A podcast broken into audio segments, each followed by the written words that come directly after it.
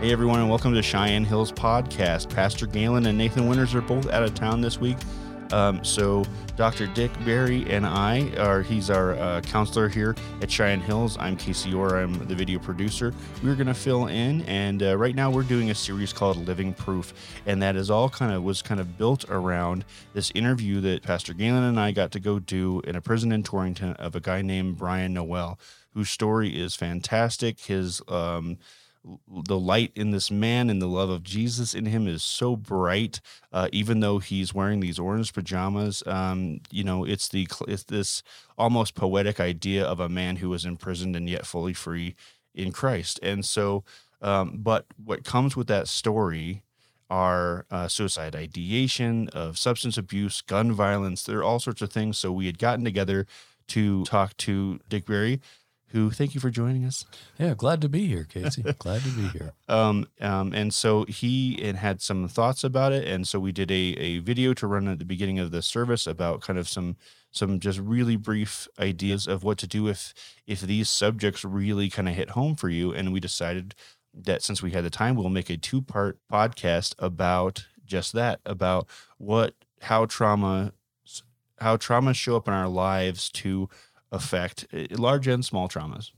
Uh, I've had a counselor refer to them as big T and little t traumas um, because little t's can pile up and actually really affect your life and how you deal with the world around you. And we are going to base this around an article. And where did you find this article? Kasey, I'm not exactly sure how I came across it. Uh, oh. I was just looking for something to deal to help people once they're triggered, because I ended up sometimes in counseling sessions where you know, if I have like a parent and a child, the parent was really wanting to be a good parent and the kid was saying you're a terrible parent.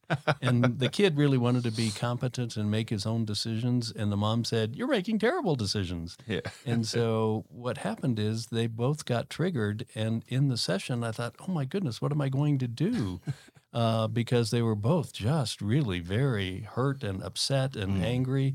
And so I was looking for something that said, okay, what am I supposed to do when I've got these people that are triggered?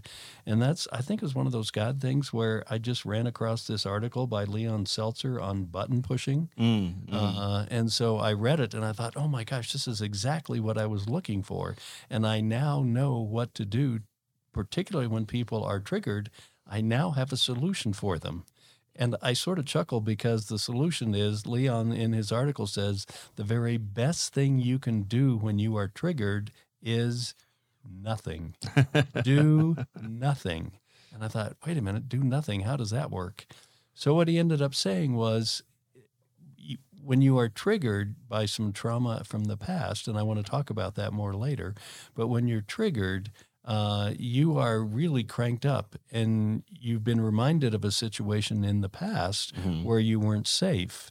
And so your brain goes, uh oh, alert, alert, mm-hmm. alert. Mm-hmm. And it cranks up all your systems to be ready to fight or flight. Yeah. And so once you're that cranked up and once you feel so vulnerable, it's real easy to want to do something to get that, to make that go away. Yeah. Well, so you end up punching somebody, hurting somebody, running away, drinking. Do, and so Leon says that whatever you do when you're in that state, it's more likely going to cause things to get worse. Mm. So do nothing. Because the the automatic response, and we have all heard that phrase of having your buttons pushed, yeah, and pulling, and the idea of being triggered. If you think about like a gun trigger, mm-hmm. and yeah. what happens when you push a button, what happens when you pull a trigger, something happens that's automatic. Yeah, it is not you know it is not different every time it is the same every time mm-hmm. if so if you have a button based on a memory that uh, where someone um, in authority made you feel small then the next time someone in authority might criticize you that would hit that button to negatively react uh, and maybe holler and maybe say something you otherwise wouldn't say or feel anger um, what the thing I saw that I really liked with him was the fundamental understanding that thoughts lead to feelings and feelings lead to actions. And so that's the process where we're trying, where the, that's how the button works. The thought is associated with an event. And so the event triggers the thought, which triggers an emotion, which causes a reaction. And those are uh, kind of a preset circuit, right? Mhm, Yeah, they are. And so people tend to go through that preset circuit several times, uh, repeating it and never figuring out a way or a, a way to move ahead so that they aren't triggered and so they can relax and move ahead in life and, you know, just be not have to deal with such anxiety. Mm-hmm. So, one of the things, Kasey, that I end up trying to talk with people, there's really three components that I try to pay attention to uh, the event itself. And just have people identify the event. I was, you know, sexually abused as a child, or, you know, my dad ran over me with the car when I was eight, gosh. you know, or whatever it may have been, whatever the event is. So, and then the memory of the event is really important as well because um, that can be triggered by other memories that are similar to that. But the one that people often miss is the meaning of the event. So we have the event, the memory of the event, and the meaning of the event. And- Meaning we associate with the event. yeah, because we don't, as humans, we don't just say, "Oh, that was an event." Yeah. Uh, we attach meaning to it, and out of that meaning is how we respond. Mm. Uh, My, so my dad yelled at me, but it's not because he was trying to protect me. I, I you know, my meaning attached to uh, dad yelling at me was that he didn't think much of me, and that hurts my self esteem. yeah, And and and whether or not that was the intent, that's if that's what you associate with it. The next time you are involved in that kind of triggering event, your thought is this person is trying to demean me or make me small or make me feel lesser or something. like right. that. And you end up feeling you go right back to that event, which Mhm. then causes you to go back to that meaning. And without even thinking about it, the meaning that got attached was you were eight years old or something. Yeah. And so, how much do you know when you're eight?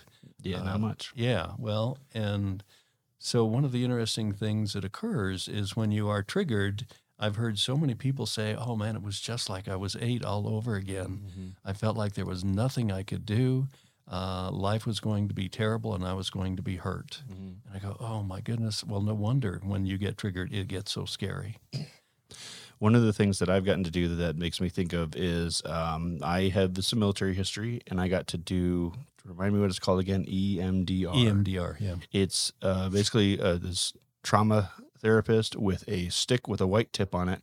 Uh, did this thing that it's uh, they're they've had they've learned some things I won't get into it about about ways you can use eye movement to attach to memories. It's it's very strange, but when you have a traumatic event, the memories kind of get scattered, so it's hard to deal with that memory because you have to find the pieces.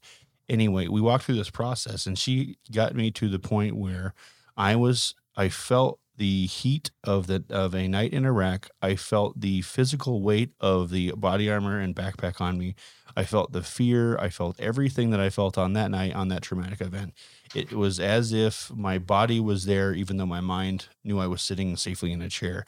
And it was a surreal kind of experience Mhm. because basically it felt like like exactly what you're talking about, but in a controlled environment. In which case, we kind of lifted the lid on the mechanism and looked at the trigger and the feel. And when I was, you know, sitting there in the feeling, but I wasn't being triggered towards the reaction. yeah. And so we were. That was that was one way we were able to, in a really really complicated way.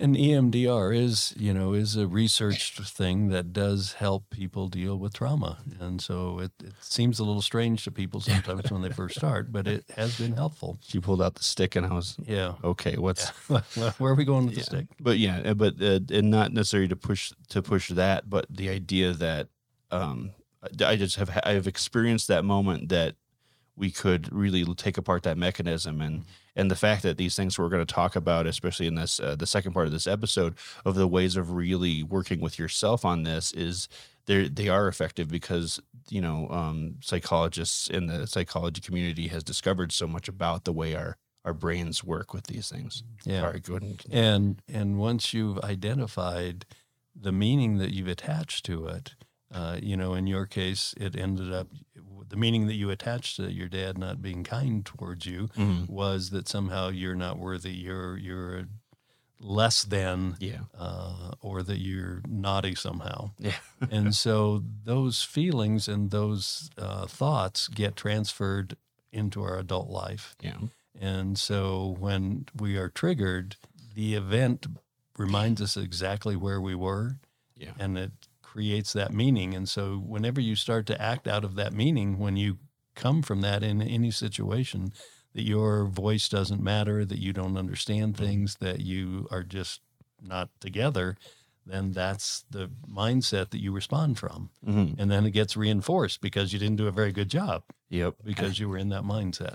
and and the more times you go through that process, you provided the message for a service a while ago where you talked about um, if you think about a, a, a drop of water going over a rock.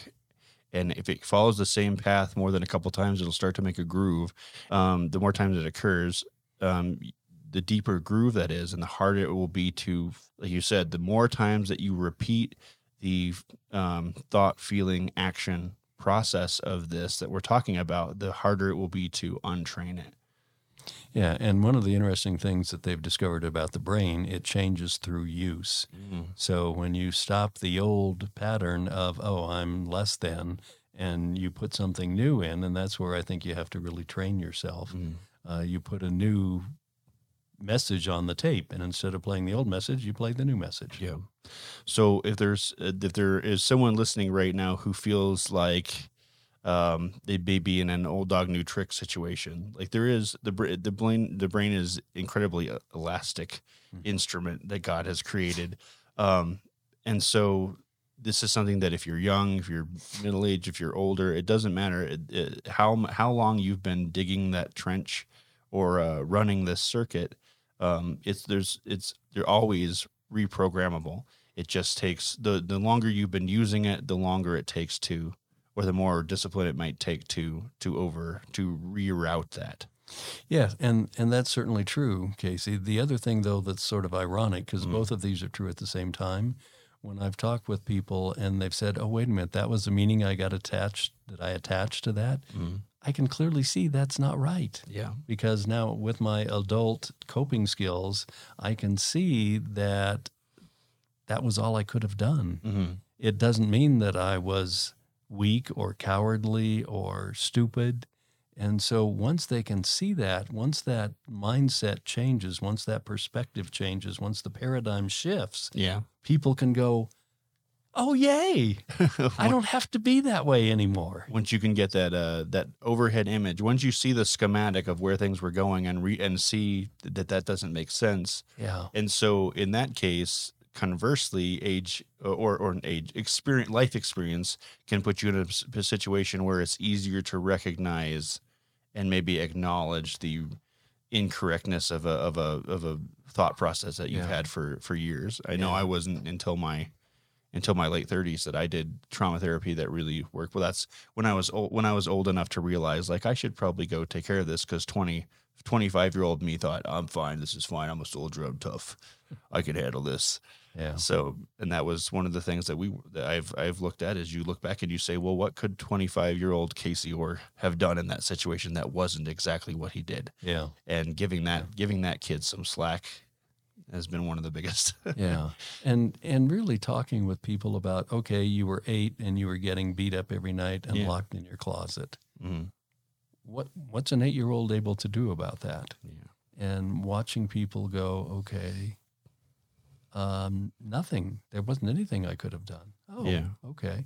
Well, then what that means about you then is that you are not stupid, that you're not defective, that you are not a bad kid. Mhm. Uh, it means that you had a parent that was abusive. Yeah, and that you were too small at the time to do anything. Yeah, yeah, It was there was physical physical there was real world limitations to to your ability to do things. So it feels like a lot of these things come from something that is untrue usually. Yeah. Is that right? Is Yeah. that it's mostly Yeah. something that's untrue that we've that we've associated with it. And we believed it because there Mm. was no reason. I mean, I did the best I could at the time. Yeah. uh, and so I ended up believing something about me, something about my identity, and that's that's one of the things that's really critical. Mhm. Is it's oftentimes connected with a person's identity.